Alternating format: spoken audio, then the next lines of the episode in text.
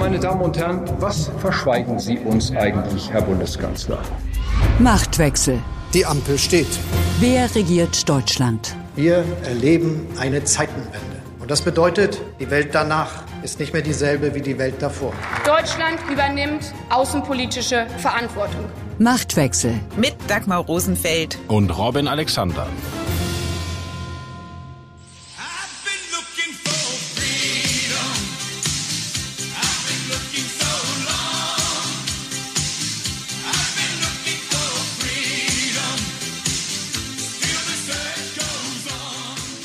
Freedom in Aussicht gestellt, das hatte die FDP in Sachen Corona. Doch um ein bisschen Frieden in der Bundesregierung zu wahren, gibt es jetzt ein bisschen weniger Freedom bei den Corona-Maßnahmen. FFP2-Maskenpflicht auf Flügen und im Fernverkehr, einen zweistufigen Instrumentenkasten für die Länder, der bis hin zu Abstandsregeln und Teilnehmerobergrenzen das enthält, was man so an Maßnahmen aus den vergangenen zweieinhalb Jahren eh schon kannte. Immerhin, Lockdowns für Schulen, Geschäfte und Restaurants sind fortan ausgeschlossen. Und vielleicht hat der spanische Schriftsteller Safon ja recht mit seinem Satz. Mit der Zeit verschwinden sogar die schlechten Erinnerungen hinter einer Maske. Zur Not eben hinter einer FFP2-Maske. Nur noch Erinnerung ist für Olaf Scholz das Gefühl, von den Bürgern im Kanzleramt gewollt zu sein. Einer jüngsten Umfrage zufolge sind 62 Prozent mit seiner Arbeit unzufrieden. Warum Olaf Scholz bei den Bürgern nicht punkten kann, ob es an der Krise, der Koalition oder an der Person Scholz liegt, Darum geht es in dieser Folge von Machtwechsel. Und natürlich wird Robin auch von der Kanada-Reise erzählen, auf die er Scholz und Robert Habeck begleitet hat. Und Robin kann da wirklich frei heraussprechen, denn eine weiße Maske oder überhaupt eine Maske, die wurde im Regierungsflieger nicht getragen. Chancellor Scholz, Olaf, the world needs more progressive leaders and voices like yours. Canada needs a strong Germany, and Germany needs a strong Canada. So I look very much forward to continuing this partnership and this great friendship. Das hat der kanadische Premierminister Justin Trudeau über Olaf Scholz gesagt, als er ihn am Montag in Toronto empfangen hat. Den progressiven Leader, den Trudeau da beschreibt, den sehen die Deutschen offenbar nicht in ihrem Kanzler. Scholz Umfragewerte sind furchtbar. Robin, woran liegt es, dass die Bürger so unzufrieden mit Scholz sind? Das ist eine sehr interessante Frage, weil das eigentlich ja eine Anomalie ist. Also ein Kanzler, der nur noch der drittbeliebtesten Partei angehört und auch persönlich so schlechte Umfragewerte hat. Das ist sehr ungewöhnlich. Und es kommt ja noch was hinzu, weil wenn man sich anguckt, wie die Entwicklung verlaufen ist, Scholz war ja nie ein populärer Kandidat im Bundestagswahlkampf.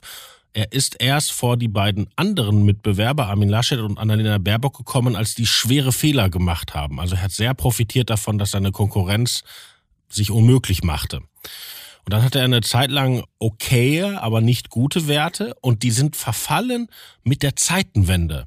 Das ist wirklich interessant. Also als Olaf Scholz vor den Bundestag gegangen ist, gesagt hat, russische Invasion, wir müssen alles neu machen, hat er ja inhaltlich Beifall bekommen. Also die Opposition, außer die Ränder, tragen es mit. In der Presse hat er gut dargestanden. Es gab Leute, die wie unsere Blätter gesagt haben, das muss alles noch weitergehen, aber es ja auch nicht prinzipiell in Frage gestellt haben. Und in der internationalen Presse hat Scholz sogar eine sehr gute Berichterstattung. Und trotzdem kann man sehen, mit dieser Zeitenwende gehen seine Werte runter. Ganz, ganz ungewöhnlich, weil eigentlich hat man in solchen Krisen das, was man in der Politikwissenschaft den Rally Around the Flag-Effekt nennt. Also wenn ein, ein Land unter Druck steht, dann schart sich die Bevölkerung um den Anführer. Konnte man ja zum Beispiel auch sehen am Beginn der Corona-Krise bei Merkel oder sogar am Beginn der Flüchtlingskrise. Und erst später wird es dann kontroverser. Und bei Scholz ist das alles nicht eingetreten, sondern das Gegenteil sehr bemerkenswert. Das war ja die Zeitenwendenrede. Das war ja eine Blut, Schweiß und Tränenrede, wenn man so möchte. Und Scholz kann ja für die Krise nur bedingt etwas. Für den Überfall Russlands auf die Ukraine kann er überhaupt gar nichts. Und er hat benannt, dass wir jetzt an einem Punkt angekommen sind, wo sich Dinge verändern werden. Das an sich ist ja gute Führung weil man sagt, was ist. Und er hat ja in seiner Zeitenwende auch so getan, oder es klang zumindest so, als ob er einen Plan habe, wie mit dieser Krise umzugehen ist. Aber genau dieser Plan, der ist ja bis heute nicht so richtig ersichtlich geworden, vor allem was jetzt die Energiekrise angeht. Also ich gebe dir das Beispiel, das jüngste. Die Gasumlage, die steht, wir wissen, wie hoch sie sein wird, ab wann sie kommen wird.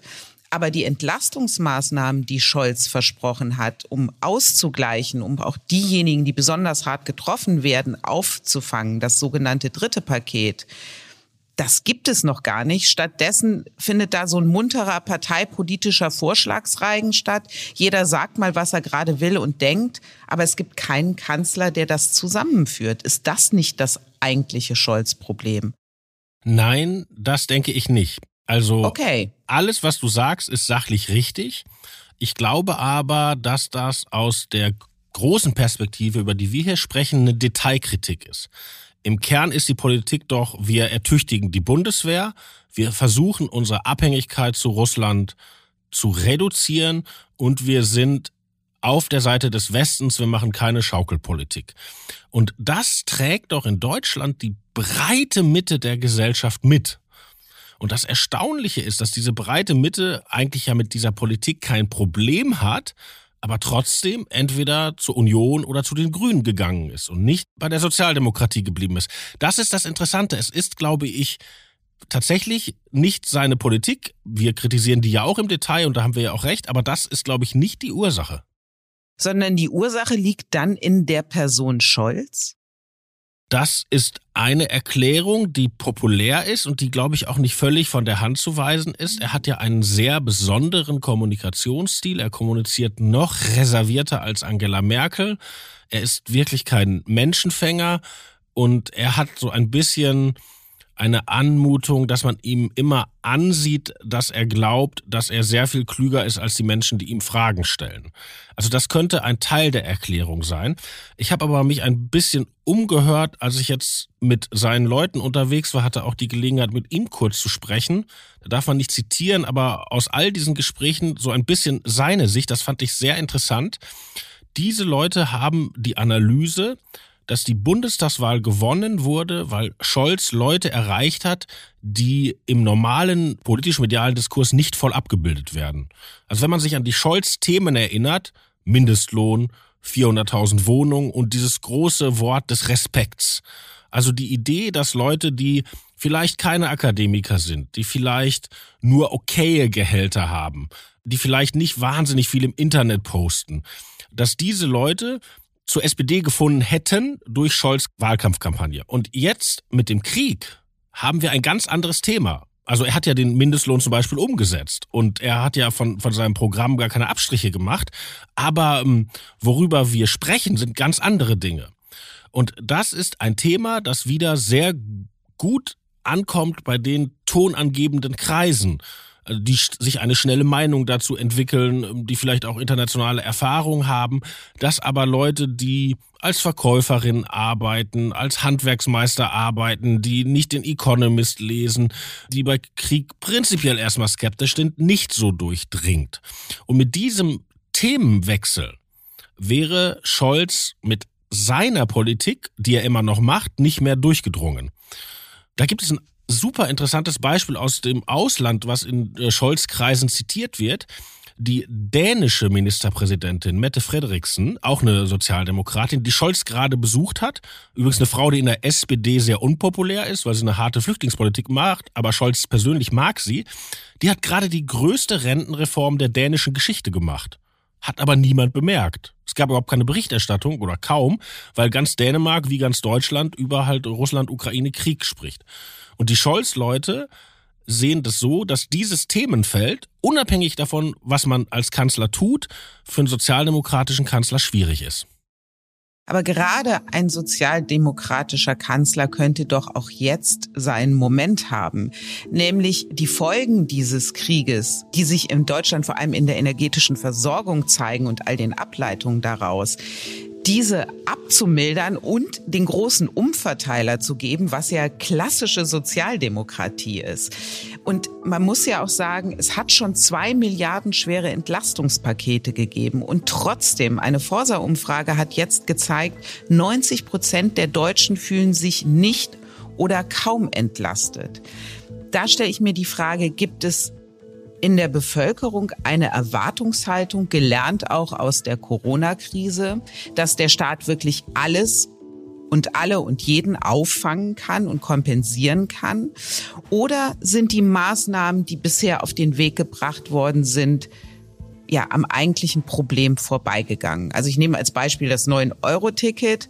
Ja, es macht den öffentlichen Nahverkehr günstiger, aber wenn du dir anhörst, wie es genutzt worden ist, viele Menschen erzählen, dass sie sich jetzt mal ein bisschen Deutschland angeguckt haben oder ein bisschen mehr durch die Gegend gereist sind, als sie das vorher getan hätten. Sei jedem gegönnt, ist nur nicht Sinn und Zweck dieser Maßnahme gewesen. Vorsicht. Also erstmal möchte ich nochmal sagen, was ich gerade berichtet habe, war tatsächlich ein Bericht. Also ich habe nicht meine Meinung wiedergegeben, sondern die Meinung äh, von Scholz und seinen Leuten, soweit ich sie eruieren konnte.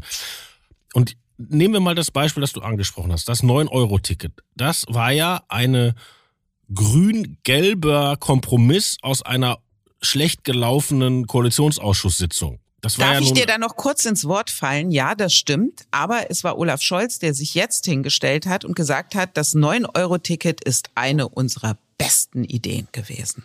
Ja, da sind wir wieder bei der Kommunikation. Das ist halt, wenn alle kritisieren, dann sagt er, ist gerade richtig. Aber prinzipiell ist es auch wirklich schwierig, weil was du gerade angetuscht hast, wäre jetzt nicht der Moment der großen Verteilung, ja? aus, Sozialdemok aus Sozial richtig, genau. aus sozialdemokratischer Sicht. Ich glaube, das ist ein Klischee über die, also über die Sozialdemokratie, der abstruserweise ein Teil der Sozialdemokratie selbst erliegt.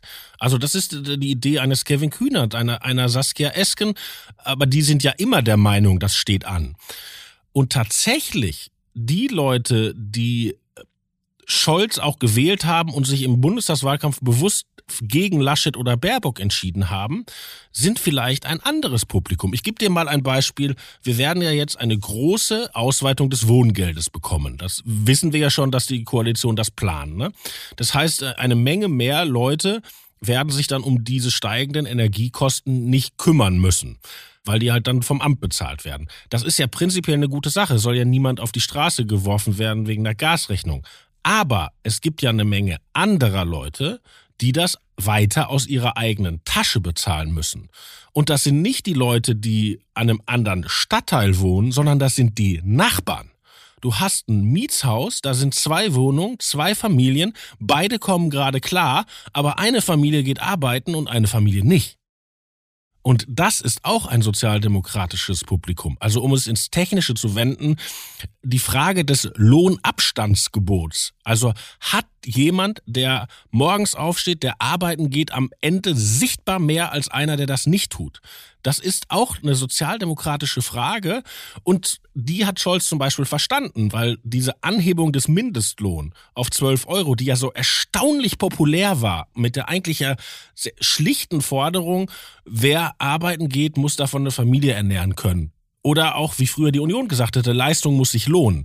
Das ist etwas, was in unseren Diskursen vielleicht relativ wenig adressiert wird, interessanterweise weder von Grünen noch von Liberalen. Und das ist etwas, was jedenfalls aus der Analyse von Team Scholz für die SPD eine große Rolle spielt.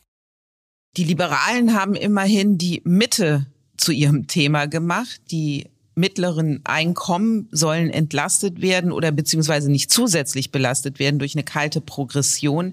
Das ist ja auch etwas, was Scholz eine gute Idee fand. Wie steht denn die SPD dazu? Von der gab es ja eigentlich eine Menge Kritik zu dem Thema.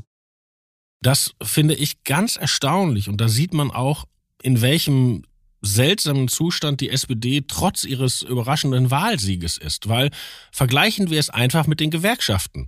Die großen Industriegewerkschaften haben den Plan, dass auch mittlere Einkommen bei der kalten Progression entlastet werden sollten, nicht kritisiert. Im Gegensatz zur SPD-Linken, die gesagt hat, das geht so nicht. Warum haben die Industriegewerkschaften das nicht getan? Weil das mittlerweile ihre Leute sind. Wer in Deutschland Facharbeiter ist und Tarif verdient oder selbst Leute, die im Akkord arbeiten in einigen Industrien, die haben so viel Geld, dass die richtig dicke Steuern zahlen. Im, Extremfall sind die ja schon im Spitzensteuersatz, wenn die alleine sind und keine Familie haben. Und die können alle rechnen, weil so dicke, dass sie nicht rechnen müssen, haben sie es nicht. Und wenn die Gewerkschaften darauf achten, dass die jetzt bald gegen die Inflation vielleicht erzielten Lohnsteigerungen nicht weggefressen werden von der Steuer, und die SPD sagt, nö, jetzt ist aber eigentlich Zeit für Umverteilung, dann ist da echt was aus den Fugen geraten. Apropos Lohnsteigerung, da hatte ja Scholz die Idee der konzertierten Aktion, also Arbeitgeber, Arbeitnehmer, Politik, alle an einen Tisch. Er hatte sogar mal die Idee einer Einmalzahlung, um eine Lohnpreisspirale nicht in Gang zu setzen. Jetzt saß man einmal vor einer Weile zusammen, aber was draus geworden ist aus diesem großen Plan? Nicht, oder? Nee, das ist wirklich daneben gegangen. Also Scholz hatte sich das so vorgestellt, dass die sich im Kanzleramt treffen und tatsächlich zu diesen Einmalzahlungen kommen, um da dann im Gegenzug nicht so viel zu machen bei den Lohnsteigerungen. Mit der Idee, diesen Zweiteffekt bei der Inflation zu vermeiden. Ne? Inflation funktioniert ja so, die, die Leute merken, Mist wird alles teurer und die Gewerkschaften besorgen für ihre Leute höhere Löhne und Gehälter und dann wird es recht alles teurer. Und Scholz wollte das rausnehmen, indem er gesagt hat, nicht ganz so hohe Lohnsteigerung, dafür Einmalzahlung und die stelle ich euch als Staat steuerfrei. Eigentlich ja eine gute Idee. Ist nur vorher rausgekommen, ist zerredet worden und konnten die Gewerkschaften dann nicht mittragen. Also äh, Jasmin Fahimi, übrigens eine Genossin von Olaf Scholz und neue DGB-Chefin, die auch unter, unter Druck steht, sozusagen jetzt Kante zeigen zu müssen, konnte da nicht mehr mitgehen. Und äh, das hat die Leute im Kanzleramt wahnsinnig geärgert, weil auch dieser Politikstil, der Scholz vorschwebt. Wir lassen nichts raus, wir erzählen nichts und dann kommen wir mit einem Plan. So, der hat da genau nicht funktioniert, weil einfach Leute vorher gesungen haben. Man hat eh den Eindruck, im Moment kämpft jeder für sich, auch innerhalb der Koalition. Also jede Partei versucht, das, was ihr parteipolitisch auch am nächsten liegt, durchzubringen. Also da ist Hubertus Heil, der jetzt mit dem Energiegeld kam im Namen der SPD. Da ist Christian Lindner, über den wir sprachen, mit Abbau der kalten Progression. Und dann ist da noch Robert Habeck, der irgendwie für alles und für jeden kämpft und vor allem die Öffentlichkeit auch an seinen inneren Kämpfen teilhaben lässt. Die Kollegen vom Spiegel haben ihm jetzt eine Titelgeschichte gewidmet mit der Zeile Die Leitfigur mit D, aber eigentlich ist gemeint die Leitfigur mit T. Robin, du hast ja jetzt Scholz und Habeck auf der Kanada-Reise beobachten können. Wie ist denn das Verhältnis von den beiden zueinander? Die beiden sind sehr bemüht, den Eindruck zu erwecken, dass sie gut miteinander funktionieren, dass sie ein Team sind. Die duzen sich, die widersprechen sich nicht, auch nicht in Hintergrundgesprächen. Und ich glaube, dass sie auch, in Kanada ging es ja jetzt um so eine neue Außenwirtschaftspolitik, darum, dass Kanada grüne Energien liefert und damit können sie sich auch beide identifizieren. Interessanterweise schien es mir, dass Robert Habeck der Kult um seine Person selbst gar nicht recht ist. Also dieser, dieser Spiegeltitel mit dem schon von dir beschriebenen Doppelandeutung, der hat ja was Christologisches. so. Und ich glaube. Der Messias wird kommen, Robin. Und ich glaube, ich, ich glaube, äh, Habeck weiß, dass auf das Hosianna das Kreuzigt ihn folgt. Und deshalb hat er ja interessanterweise auch bei dieser Spiegelgeschichte nicht mitgewirkt. Also in, in dem Stück steht ja immer, wir hätten es ihn gerne gefragt, aber er wollte nicht darüber reden, weil es ja auch tatsächlich in dem Stück darüber ging, wie redet er so, was macht er so, also Kommunikation, Kommunikation und nochmal Kommunikation. Und Habeck will den Eindruck erwecken, dass er nicht nur redet, sondern auch politisch handelt. Handeln, das war ja auch die Mission der Kanada-Reise. Und zwar sollten dort erste Wegsteine für eine CO2-freie Zukunft gelegt werden. Doch statt über Energiepolitik wurde hier in Deutschland vor allem über die Maskenmodalitäten des Fluges nach Kanada geredet. Wenn du so willst, ging es also mehr um den realen Sauerstoff als um künftigen Wasserstoff. Während nämlich auf allen Flügen von und nach Deutschland eine Maskenpflicht gilt, war der Regierungsflieger maskenfreie Zone. Und unser Bundesjustizminister Marco Buschmann hat dazu Folgendes im ZDF Morgenmagazin gesagt. Ich will gar niemandem seine Empörung ausreden. Ich kann das sogar gewissermaßen verstehen, weil dieses Bild ja die Botschaft transportiert. Für uns normale ja, Menschen gelten Regeln und für die Regierung gelten laxere Regeln. Robin, du bist ja durchaus ein normaler Mensch, aber du hast trotzdem Unverschämtheit. du hast trotzdem in diesem Flieger gesessen. Siehst du es wie Marco Buschmann? Nein. Also erstmal ist ja bei dem Buschmann-Zitat lustig, dass er sagt, uns normale Menschen im Gegensatz zur Regierung, weil der Justizminister ist nun wirklich Teil der Regierung. Und dann, nein, also für Marco Buschmann waren diese Bilder ein echtes Problem, weil Marco Buschmann hat ja für die FDP mit dem Sozialdemokraten Karl Lauterbach die neuen Corona-Regeln ausgehandelt. Und die haben sich über alles gestritten, waren sich aber über die Maskenpflicht in Verkehrsmitteln relativ einig. Und einen Tag bevor das vorgestellt werden sollte, und Herr Buschmann hatte schon vorher eine Menge Skeptiker in der FDP-Fraktion, kommen diese Bilder von den maskenlosen Politikern und Journalisten. Das war für Marco Buschmann wirklich ein Bärendienst und deshalb ist er auch sofort in die Öffentlichkeit gegangen und hat gesagt, uns und die Regierung und sich da auf der falschen Seite einsortiert. Wie ist denn bei euch im Flieger dann die Debatte angekommen, als ihr mitbekommen habt, Deutschland redet sich die Köpfe heiß? Also ich gehe mal in die Details, weil das ist wirklich interessant. Mhm. Also erstmal hält sich ja immer noch das Gerücht, da wäre gegen Gesetze verstoßen worden oder so. Das stimmt nicht. Also das ist so, diese Flugbereitschaft wird von der Bundeswehr gemacht und in der Bundeswehr gibt es eine Geschwaderanordnung, die regelt, wie da zu verfahren ist. Und diese Geschwaderanordnung sieht vor, dass bei solchen Reisen, wo also eine geschlossene Gruppe unterwegs ist, man einen frischen PCR-Test vorzeigt und dann gibt es keine Maskenpflicht. Also formal hat da keiner gegen etwas verstoßen. Ist natürlich die Frage, ob das die richtige Geschwaderanordnung ist, wenn sie im Gegensatz zu dem steht, was auf normalen Flügen gemacht werden muss, aber ist ja erstmal wichtig. Trotzdem, Robin, diese Bilder, die da gezeigt wurden, hatten eine fatale Wirkung in der Öffentlichkeit und haben dieses Momentum der Politik-Verdrossenheit, Politik-Skepsis bedient. Also dieser Unterschied, der zwischen denen da oben und den normalen Menschen bildlich festgehalten worden ist, der hat sich in die Köpfe eingebrannt und die Wirkung ist wirklich fatal, finde ich. Ja, für mich ist es ja besonders schlimm. Ich tauche ja auch auf diesen Bildern auf bei einem Kameraschwenk und ich sehe aus, als würde ich schlafen. Und äh, ich schlafe nicht auf der Arbeit. Also der Eindruck. Du hast nachgedacht, natürlich. Genau. Du, hast, du denkst die ganze Zeit, ich kenne dich. Genau. Ich, Was erzähle ich darüber jetzt bald im Podcast? Super interessant ist, warum wäre das Angela Merkel nie passiert? Warum? Also bei Merkel in diesen Reisen war es so, keine Kamera innerhalb der Maschine. War eine eher eine Regel weil Merkel zog sich da etwas bequemere Schuhe an und hatte auch keinen Bock, gefilmt zu werden.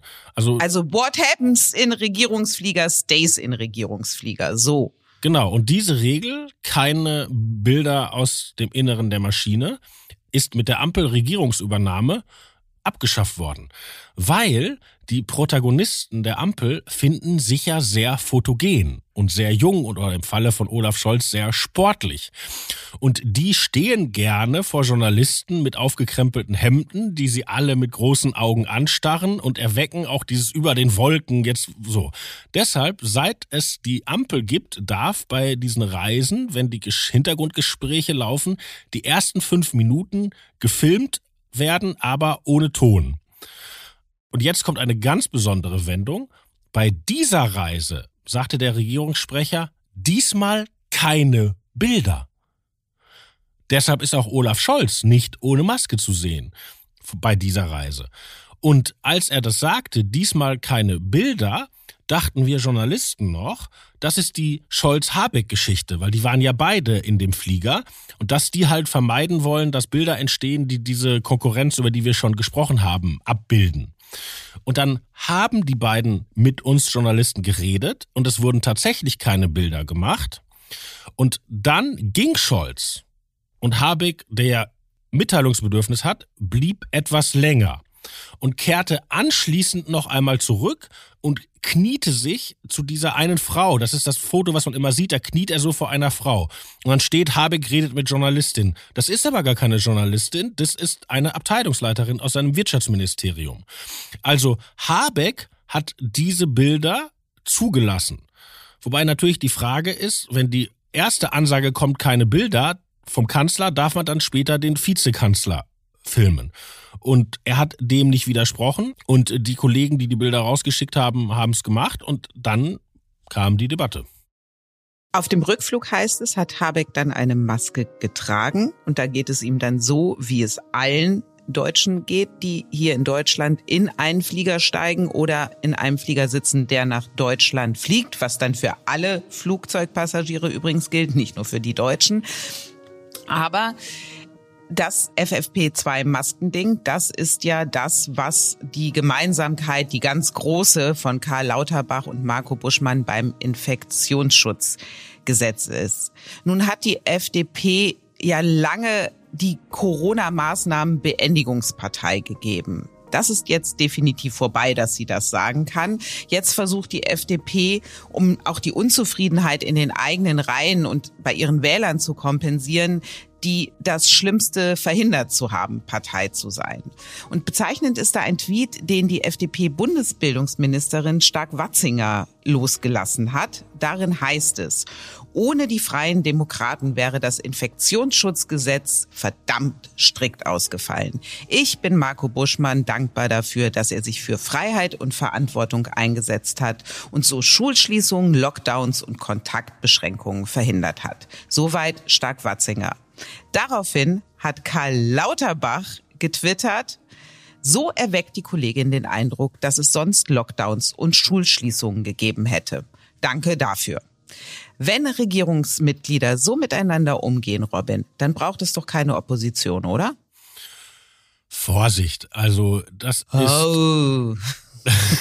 also das ist Twitter und die deutsche Bevölkerung hält Twitter für einen Quatsch Womit sie naja, aber das sind zwei Kabinettsmitglieder, die da miteinander ja, ja, in Kommunikation also, getreten Twitter sind. Twitter entfaltet immer erst Wirkung, wenn Medien Twitter abbilden. Was wir beide ja gerade tun, zum Beispiel. Nein, aber ich finde, die FDP hat doch einen Punkt. Also wenn man sich überlegt, Karl Lauterbach ist jetzt der Gesundheitsminister. Und wir wissen alle, dass Karl Lauterbach ja nun der Spielführer des Team Vorsichts und der Pressesprecher des Team Vorsichts gleichermaßen war und ja auch die Corona-Politik der Großen Koalition, obwohl er gar nicht in der Regierung war, entscheidend mitgeprägt hat, weil er ja ständig mit Merkel darüber telefoniert hat. Und da sind diese Regeln, die jetzt kommen, doch wirklich deutlich milder. Und das hat natürlich mit Marco Buschmann zu tun. Ja? Und wenn man sich bei den Lauterbach-Aficionados umhört, die übrigens interessanterweise gar nicht so sehr in der SPD-Fraktion sitzen, sondern wenn dann eher bei den Grünen, sind die total enttäuscht und sagen, um Gottes Willen, die nächste Welle, alles wird schrecklich und der Karl wollte uns schützen und der böse Buschmann hat es verhindert. Also aus dieser Sicht kann man es auch erzählen. Im Hinterzimmer. Sparen ist das Gebot der Stunde. Das ist auch bei der CDU angekommen und die hat jetzt eine ganz eigene Variante des Kürzertretens gefunden. Für ihren Parteitag, der am 30. September beginnt, hat sie nicht wie üblich drei Tage angesetzt, sondern nur anderthalb.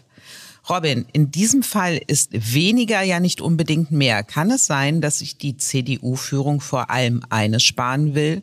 Zeit für Debatten? Das hast du messerscharf und richtig erfasst, liebe Dagmar. Wie immer, lieber Robin. Und das Witzige daran ist ja, dass der CDU-Vorsitzende Friedrich Merz heißt. Und die Menschen, die Friedrich Merz in drei Anläufen zum Parteichef gewählt haben, haben ja immer das Lied gesungen, wir müssen endlich wieder Debatten führen, die CDU muss wieder lebendig werden, die CDU muss wieder programmatisch werden, Frau Merkel macht nur noch Tagesgeschäft. Und jetzt haben sie ihren Friedrich Merz und der macht ihn den sparsamsten und schmalsten Parteitag, den man sich vorstellen kann. Welche Debatten sind es denn, die Friedrich Merz da fürchtet? Wenn man Merz beobachtet, sieht man ihn ja in zwei Rollen. Die eine Rolle ist der Parteichef und die andere ist der Fraktionschef, der Fraktionsvorsitzende. Und er fühlt sich in der zweiten Rolle sehr viel wohler. Also er ist zum Beispiel ein wirklich guter Redner. Er hat auch den Killerinstinkt. Er bringt Scholz regelmäßig in Bedrängnis. Er macht ja auch so Sachen, Scholz fährt nicht nach Kiew, dann fährt er hin.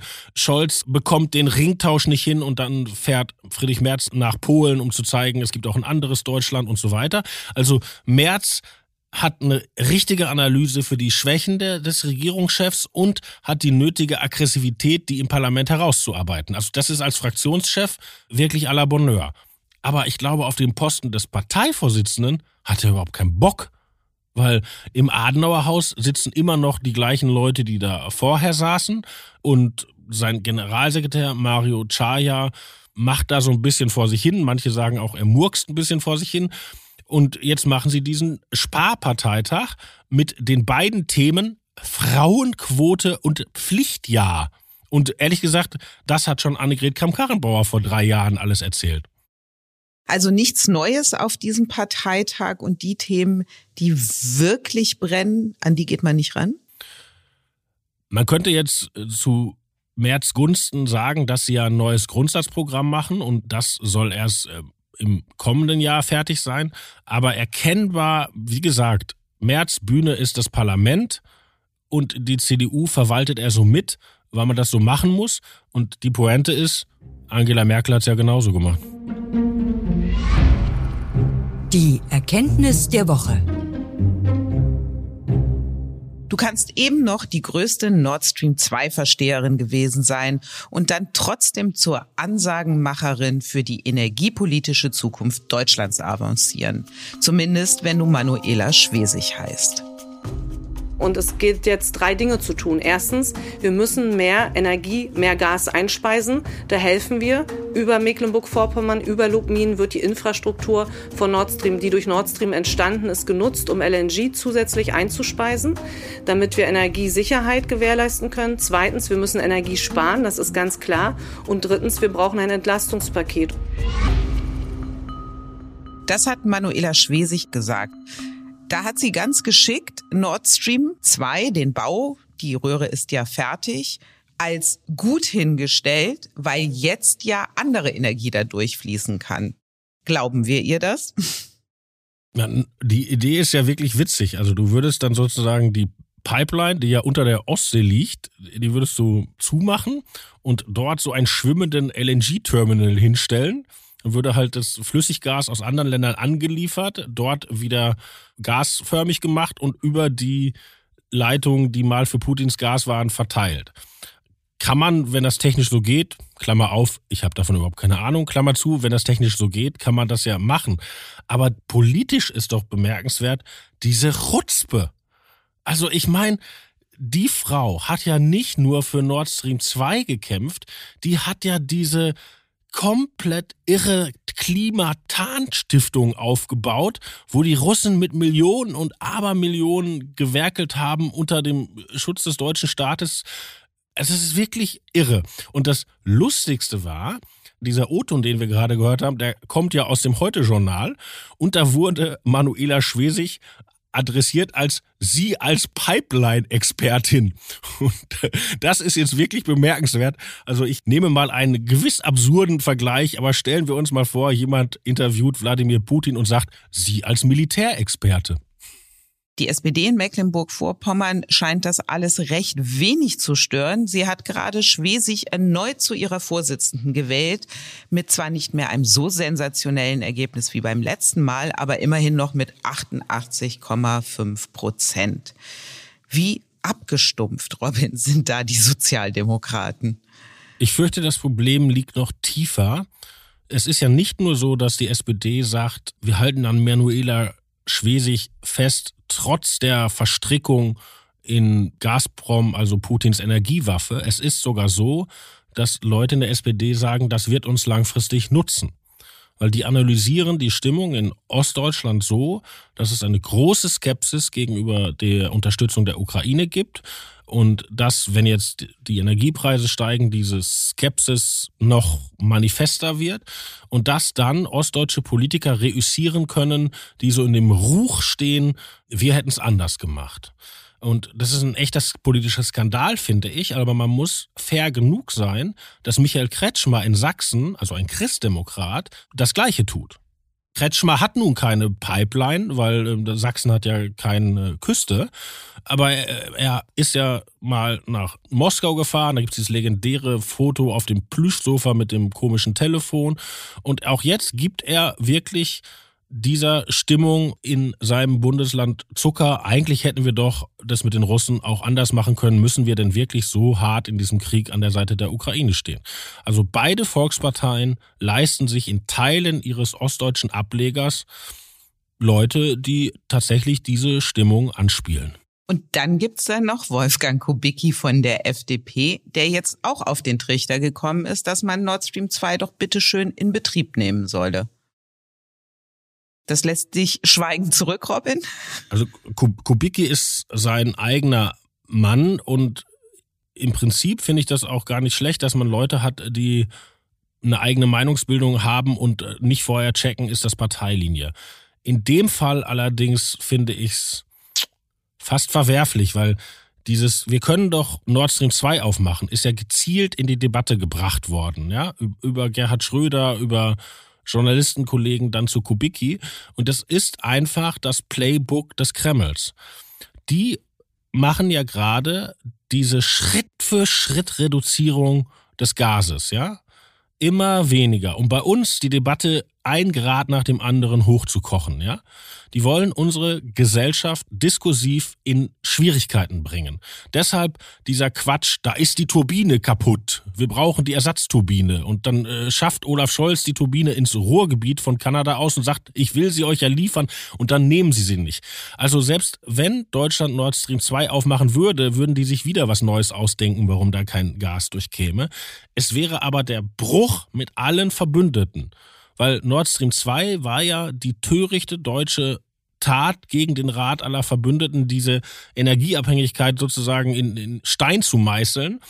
Und das wäre wirklich die Rückabwicklung eines großen Teiles der Zeitenwende. Deshalb glaube ich auch, da führt für Scholz, aber auch nicht für Habeck oder Lindner, da führt kein Weg hin. Hoffentlich bei Kubicki habe ich eh immer den Eindruck, der fischt so in Stimmung und so wie Obelix einst in einen Kessel mit Zaubertrank gefallen ist, ist Kubicki in einen Topf mit Populismusbuchstaben-Nudelsuppe eingetunkt worden. Aber guck mal, das Interessante ist doch, das muss ein Politiker ja können. Also ein Politiker muss an der richtigen Stelle auch mal gegen den Stachel löken, um bekannt zu werden, um auch Stimmung anzusaugen. Richtig, ja? aber es gibt gewisse Überzeugungen, für die diese Koalition steht. Und da so gegenzuschießen, finde ich nicht den richtigen ja, Weg. E-, e exakt. Und, und guck mal, ich habe ja mal eine Zeit lang über die Linkspartei berichtet. Da konnte man das immer gut sehen im Unterschied zwischen Gysi und Lafontaine. Gysi reitet nun auch manches politisches Pferd und manchen Populismus, aber in bestimmten Themen hat er sich immer zurückgehalten, weil er wusste, das tut man nicht, selbst nicht als linker Politiker. Und Lafontaine ist gerade in diese Themen gegangen, weil Lafontaine hat es immer hingerissen. Ja, und ich glaube, Kubicki ist hier Lafontainesque. Hingerissen von dir und deinen Worten, das bin ich, Robin, jedes Mal wieder aufs Neue. Und Kommende Woche sehen wir uns ja wieder. Dann gibt es die neue Folge von Machtwechsel. Die ist dann überall zu hören, wo es Podcasts gibt und natürlich auf welt.de. Und wir sind jetzt sogar auf YouTube zu hören und zwar auf dem Kanal des Weltnachrichtensenders. Und auch dort werden unsere Hörerinnen und Hörer jetzt von dir das letzte Wort ins Ohr bekommen, weil das ist wie immer deines, lieber Robin. Aber Dagmar, wir sind nur zu hören oder sind wir auf YouTube auch zu sehen? Weil dann hätte ich heute Morgen Hemd angezogen. Und ich hätte mir die Haare etwas besser zurechtgerückt. Also insofern, wir sind nur zu hören. Auf Wiederhören dann.